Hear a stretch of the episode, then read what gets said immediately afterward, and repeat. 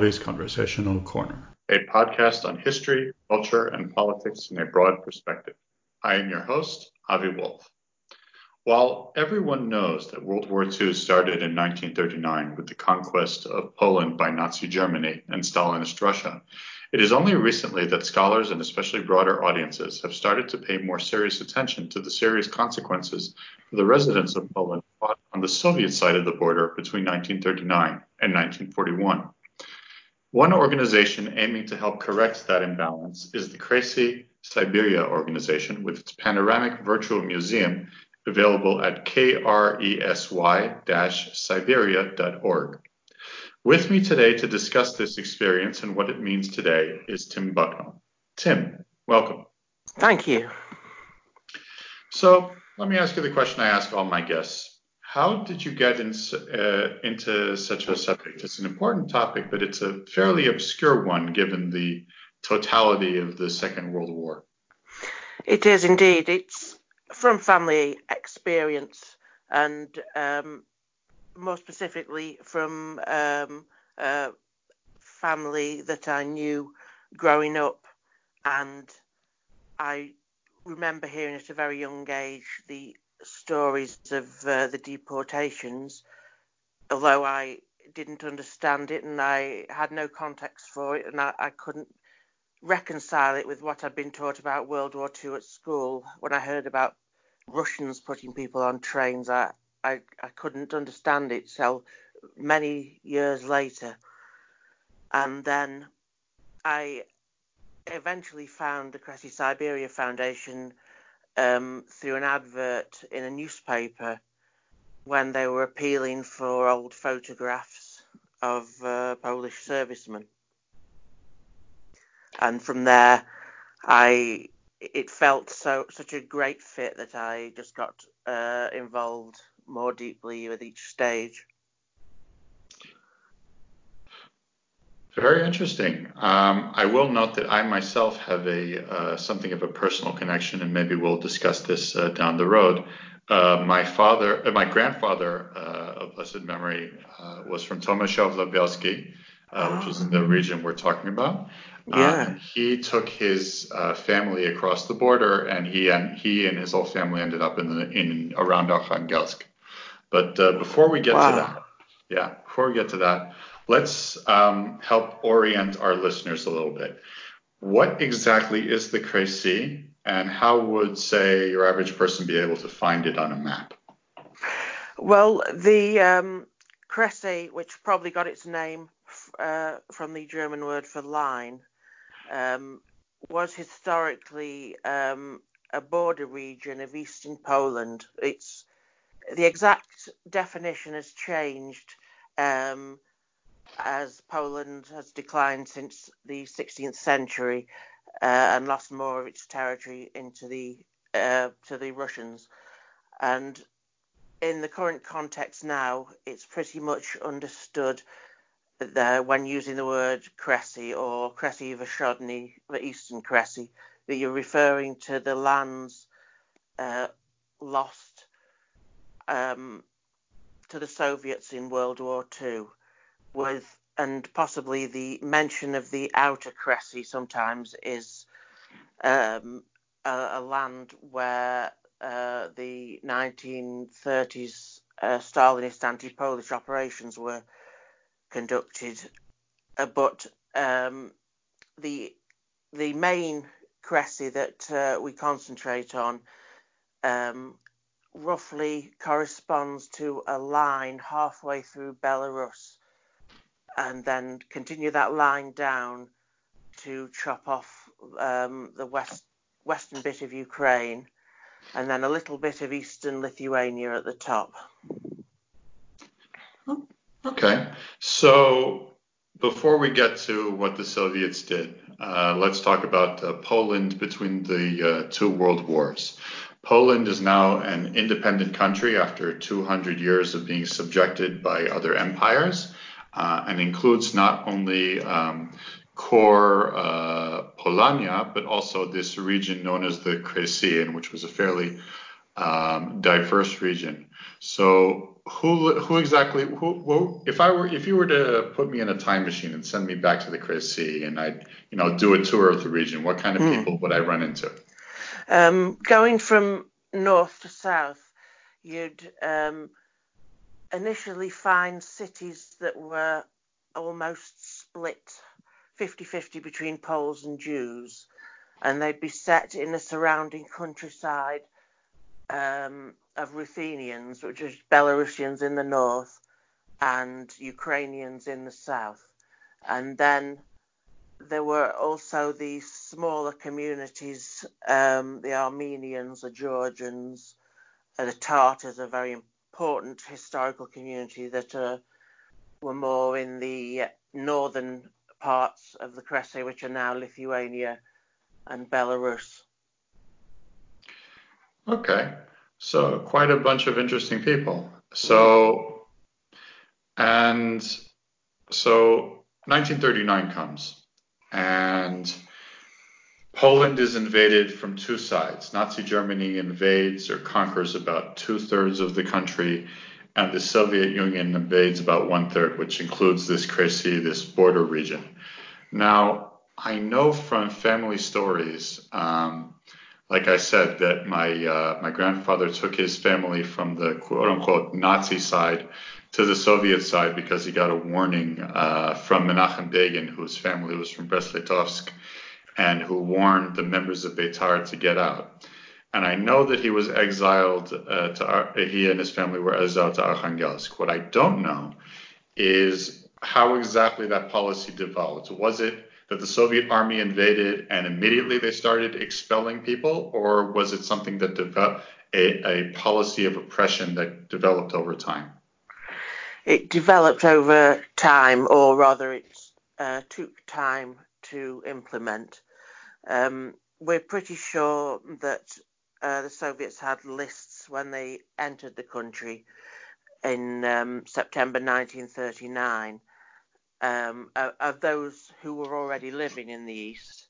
But of course, um, they wouldn't have known um, about the refugees from the West and wouldn't have really uh, had as much information on them. So the first deportations were in February 1940, and the they were initially ta- targeted at a class, mostly at a class um, that you could call uh, military settlers who were Polish citizens, not necessarily ethnic Poles, who had been given land for military service in 1920, and they had played a role in the defeat of the Soviet Union in the Battle of Warsaw, and they were a prime target for deportation. Now, the um, refugees from the west that, they were rounded up a bit later from the April of 1940, so you can tell that um, it took some time for the instruments of oppression to uh, to be wound up. So um, it's interesting that you mentioned there are two distinct groups and it takes time. Was there a specific overarching philosophy to this approach of oppressions, or was it simply, well, here's a group I don't like because they beat us, and oh, here's a group that could give us trouble, so let's deport them, and so on and so forth. In other words, did Stalin, when they when they started with the invasion, said, okay, eventually we're going to have to lop all the heads off and deport everybody, or was it basically that they uh, gradually uh, just decided to uh, take care of whatever elements they considered to be dangerous to them. Um, it's actually a, a, good description that you gave um, about people who would cause trouble. There was, there was an element of both, but it, it was planned that the eastern borderlands would be demographically re-engineered. It just so happened that the the Polish citizens who happened to be living there were also the ones who were on all sorts of unpleasant Soviet lists because of various patriotic or military or political activities. Now that's I must emphasise that despite the theoretical plan to Belarusianize the north of Kresy and Ukrainianize the south, that um, in practice both those groups were heavily repressed and deported. And in some villages in the north, the Belarusians were the first to be deported in the first wave because they owned land. So there were categories sort of blurred into one another, but the were the waves of deportation did have distinct characteristics. Okay, and so now that we discussed about now we discussed uh, who was deported, where were they sent? Right, the first, the February, um, the February deportations, like your family, were sent to Arkhangelsk and uh, points east. My the people that I um, talk to most, um, the survivors that have memories of Arkhangelsk, and so that's from that first wave of deportation. That's that's what I'm most familiar with. Although, of course, there were other pe- um, points east, but of course, the further east it was, the higher the the the rate of attrition just on on the journeys. Pe- more people would die even before reaching them.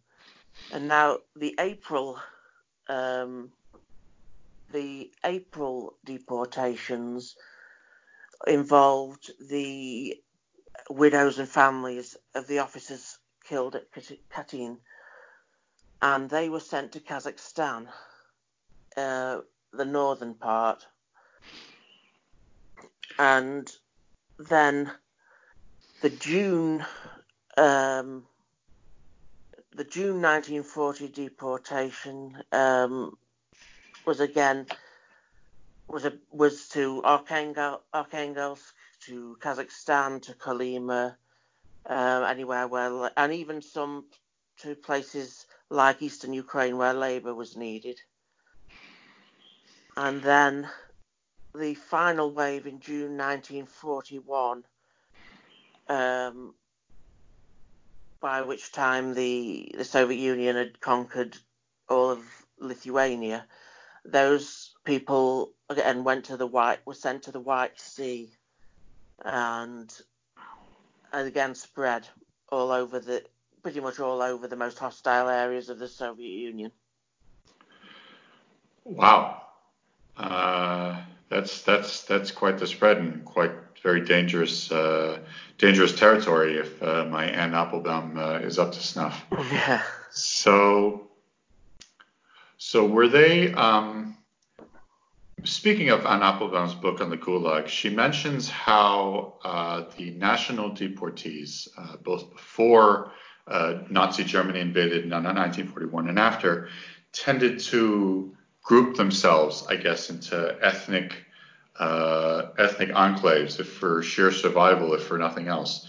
Was there a tendency like that among those who were deported among the Kresy, or did they say, you know what, no, we all have to work together as much as possible, uh, regardless of who's who? No, um, now they did trade with um, groups like Ukrainians, uh, but they did try to stay together because, and some, um, when some families were deported, they were deported with their neighbours so they managed to keep together some small little communities. But there were um, there were interactions for the sake of survival with other communities, and, and interestingly enough, the the Poles that were sent to Arkhangelsk um, met the survivors who were deport, deported from Minsk in the 30s, um, an earlier wave of Poles, and they banded together and some of the ones in the 30s had managed to bring entire libraries and medical books and that sort of equipment. And so yeah, there was a tendency to group together for for for comfort, really. Wow. Were there any efforts uh, before we get to Operation Barbarossa? Were there any efforts to, I guess, like uh, Jews did in uh, ghettos later on, to document or to write or to begin memoirs to try and have a written record of what they were going through, or were they simply too overwhelmed? There was some effort um, when it was found that it was possible to send letters to Japan.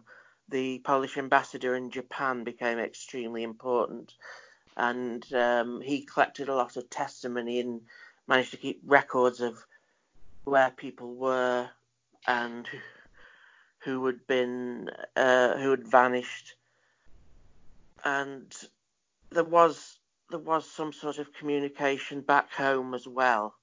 There was so people knew uh, where people were and what was happening. Uh, because partly, I, I, guess it was useful to see who people were writing to back home, so you could find more enemies of the state in inverted commas. I know a wonderful story about um, a, a, family I know very well, the Trubachowski family from Novogrodzic. Um, that they previously owned a farm and employed um, a family of Belarusians, and this family, the family managed to track them down and send them a goose through the mail, and it actually reached the Gulag. And because 1940 was the untypically cold winter, it, it would actually have arrived in edible condition, and and you can imagine what that meant to them. Oh, I'll bet. yeah. Wow. So how is it? Uh, how is it that they were able to send mail to Japan? Why specifically that country? Why was that available? Um, I'm not sure. That's the, is the honest answer. They would have. They just kept trying, and they found that um, that for some reason that got through. honestly, it's, it could. It's it might be a well-known thing that I'm completely ignorant of, but they tried everything and, and those got through. Okay, okay, fair enough. So deportations have happened, uh, the last one being absurdly enough on the eve of Operation Barbarossa, and now Operation Barbarossa has happened. Nazi armies and their allies are now invading the Soviet Union wholesale. Uh, Soviet armies are being wiped out. Uh, the SS is uh, going all over the place, slaughtering everybody, and uh, the and uh, Stalin, as cruel as he is, needs every needs every fresh body he can get. So, what exactly did the Soviet Union decide to do with that large body of people that they deported uh, from the Kresy? What did they offer them, or where did they direct them? Well, um, Russia had actually, uh, the Soviet Union, I beg your pardon, had actually been dangling the prospect of forming some sort of army even before Barbarossa, and they'd been conducting a very secret negotiation with the Polish government in exile, which and the Polish government in exile were terribly split over whether they should be talking, and it caused a lot of resignations and tension. Uh, whether the, the Soviet Union was genuine, genuinely investigating the probability of, of doing this, or whether they just wanted to uh, break up the government in exile, I don't know. But uh, it's the plan seemed to be uh, in the air even before the before Barbarossa. So, so they was it a draft of Poles uh, to serve in the Red Army, or was it saying you can volunteer if you wish, or if not, you go with the uh, other refugees, like my my grandfather who ended up uh, going on a train with his family to Uzbekistan? Mm. It was um, now it was first of all it's a very spotty picture about who found out what was happening and when, um, but when people got word, they were just told that a Polish army is uh, is being formed, go go south. You have to get to the south of the country, and so this uh, river of humanity emptied out of the gulags. Um, of course, they had to leave people who were too ill, and they thought might, they might perhaps be able to come back for some people later. And then some some were weren't even told about the inverted commas amnesty. So we get this huge uh, exodus going south by any means they could manage, and it, uh, that was about the the extent of the organisation. Sounds like real chaos. Absolutely. The yeah.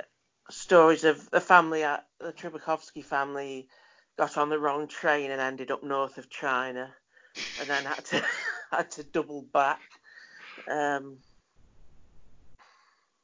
okay, so some so, uh, some number of uh, the Polish deportees end up joining the Red Army. Before we talk about them, what happened to those who couldn't, either because uh, because of health or because uh, or because they were the wrong age? Where did they end up? Well, um, they were heavily pressured to accept Soviet citizenship, and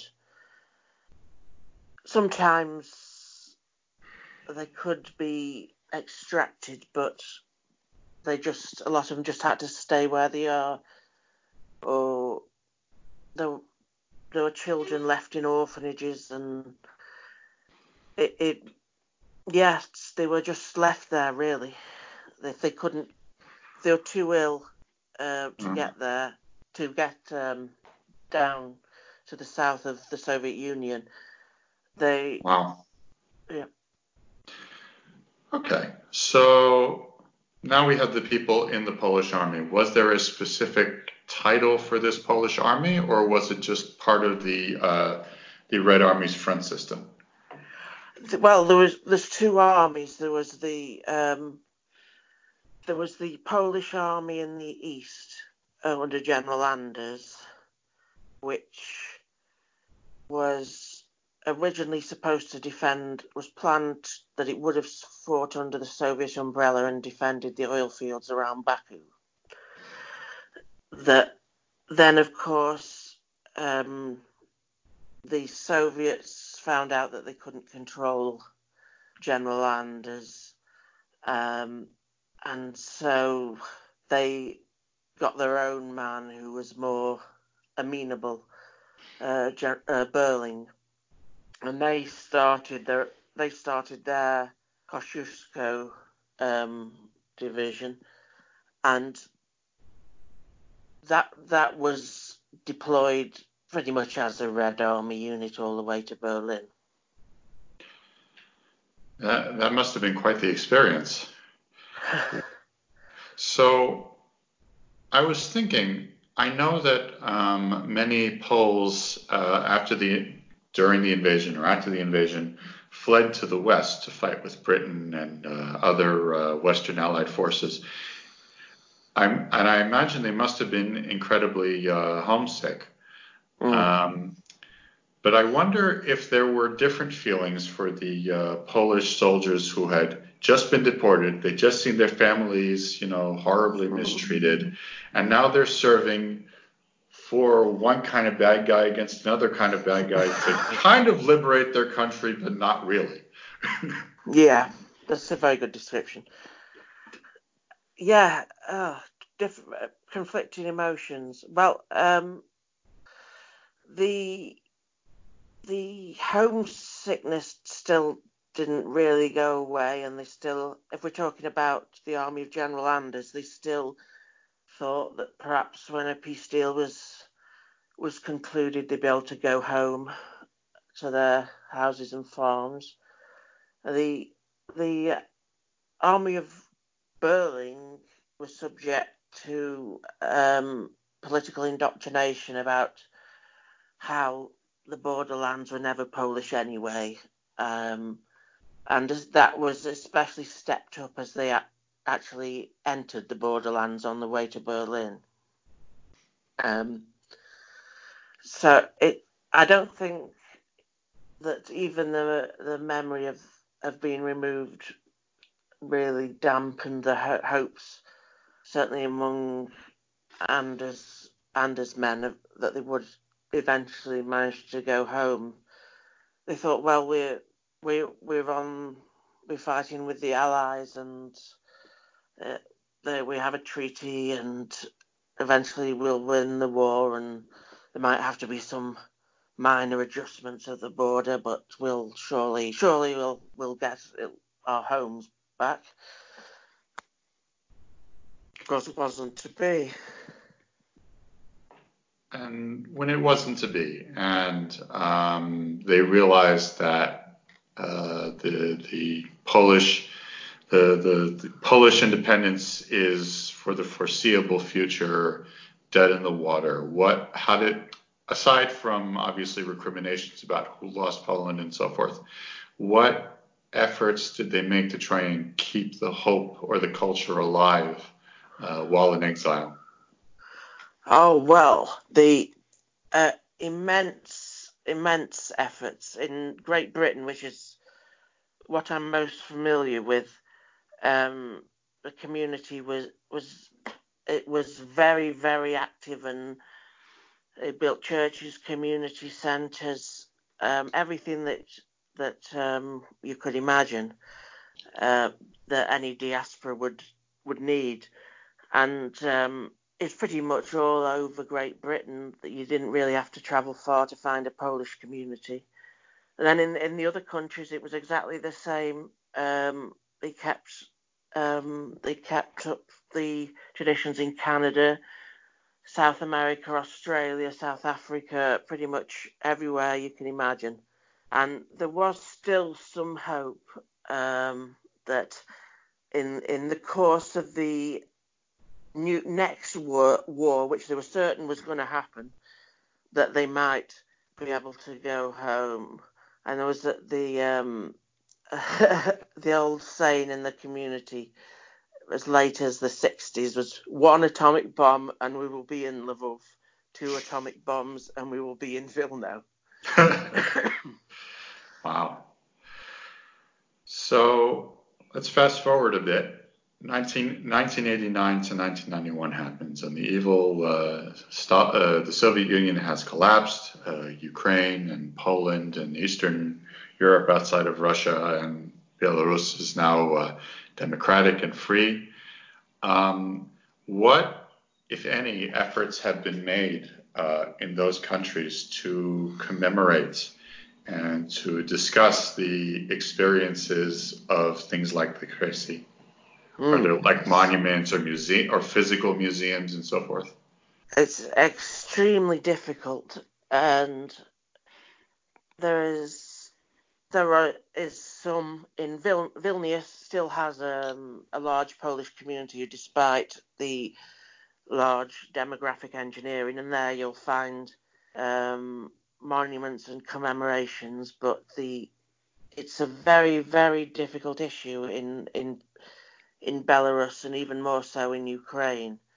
Um, whereas the Belarusian population wouldn't mind uh, rem- ha- ha- remembering the deportations and what happened to their Polish neighbours. And one political party even said that um, that the if if they got into power, that they would restore property um, to everyone except the military settlers who lived in West in the lands that are now West Belarus before World War II, and in the south though it, it's um, in Ukraine it's extremely difficult. Um, where mem- uh, memories of the interwar Polish state and its iniquities towards the Ukrainians have coloured things, and there are community groups which started to become active again in the late 80s in in the uh, regions like Lvov and the surrounding regions. But um, those uh, towns were emptied of the Polish population much more um, thoroughly than in in Belarus, where the la- the labour was needed to rebuild after the war. So the the largest centre, the largest centre of Polish culture in Ukraine now is actually Zhytomyr, which wasn't in the Second Polish Republic, and uh, it was lost in the in the uh, I think the first or second partition in 1790s.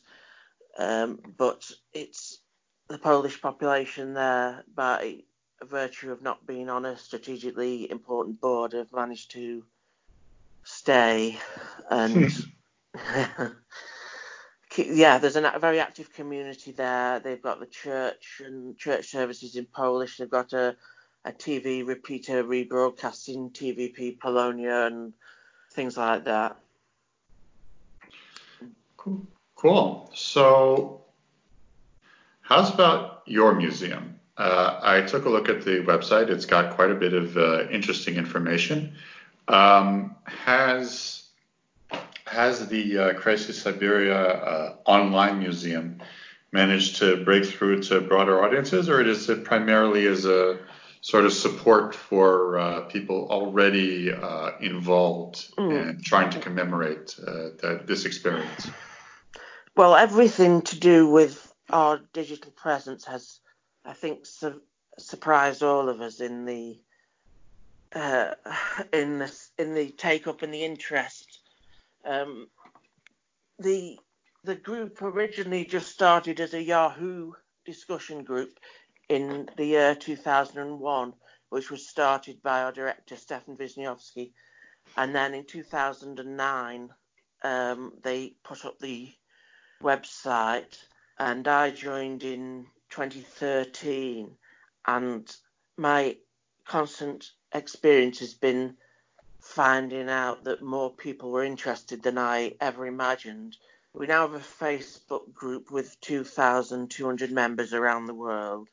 Wow. And, and the Twitter account, which I would would have been happy with a hundred. I would have thought that was a good result for something so niche. Um, and that's now somewhere in the 9,200s. So the, it's it's been a constant pleasant surprise to find out um, how interested people were. Something that I perhaps didn't take fully into account when I sort of began this journey was that the post-war Polish diaspora was pretty much was overwhelmingly from Kresy. I knew how many I knew there was a large diaspora in Britain, but I perhaps didn't fully appreciate how how many of them were actually from the east. And if you go to say churches and community centres in Manchester, it, it's a picture of Vilna on the wall, not Krakow or Warsaw. And the yeah the we've also the fact that we want to have consciously wanted to include the pre-war minorities um, in in everything that we do. Um, not just reflecting the fact that they served in the military, but just out of a sense of just trying to to just to try and be even-handed and recognise that it's, that it's their land as well. It was their history, and um, and it's part of what made it so special was that mix of people, and we it also would be um, sort of a, ignoring a, uh, something really interesting if we didn't reach out to our Belarusian and Ukrainian and Jewish and Tatar friends.